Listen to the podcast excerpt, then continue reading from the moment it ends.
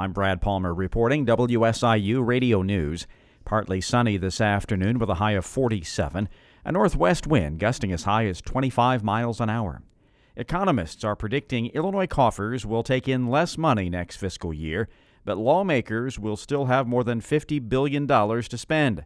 Alex Degman reports. That $50.4 billion would be the second highest amount the state has ever taken in if current projections hold up. Eric Noggle with the state's Commission on Government Forecasting and Accountability says tax receipts are strong, but that could change if there's a mild recession as expected. If you start to see a drop in sales tax revenues, you're going to probably see a drop in corporate profits.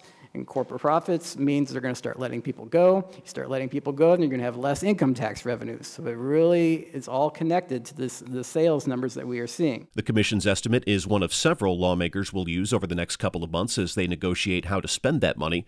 The budget is due by the end of May. I'm Alex Degman.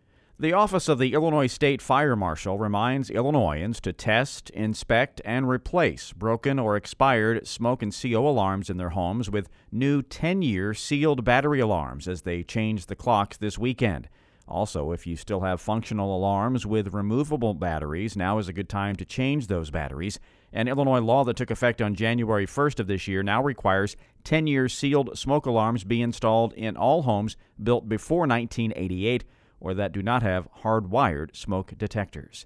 Partly sunny, breezy this afternoon, the high 47. I'm Brad Palmer reporting. WSIU Radio News.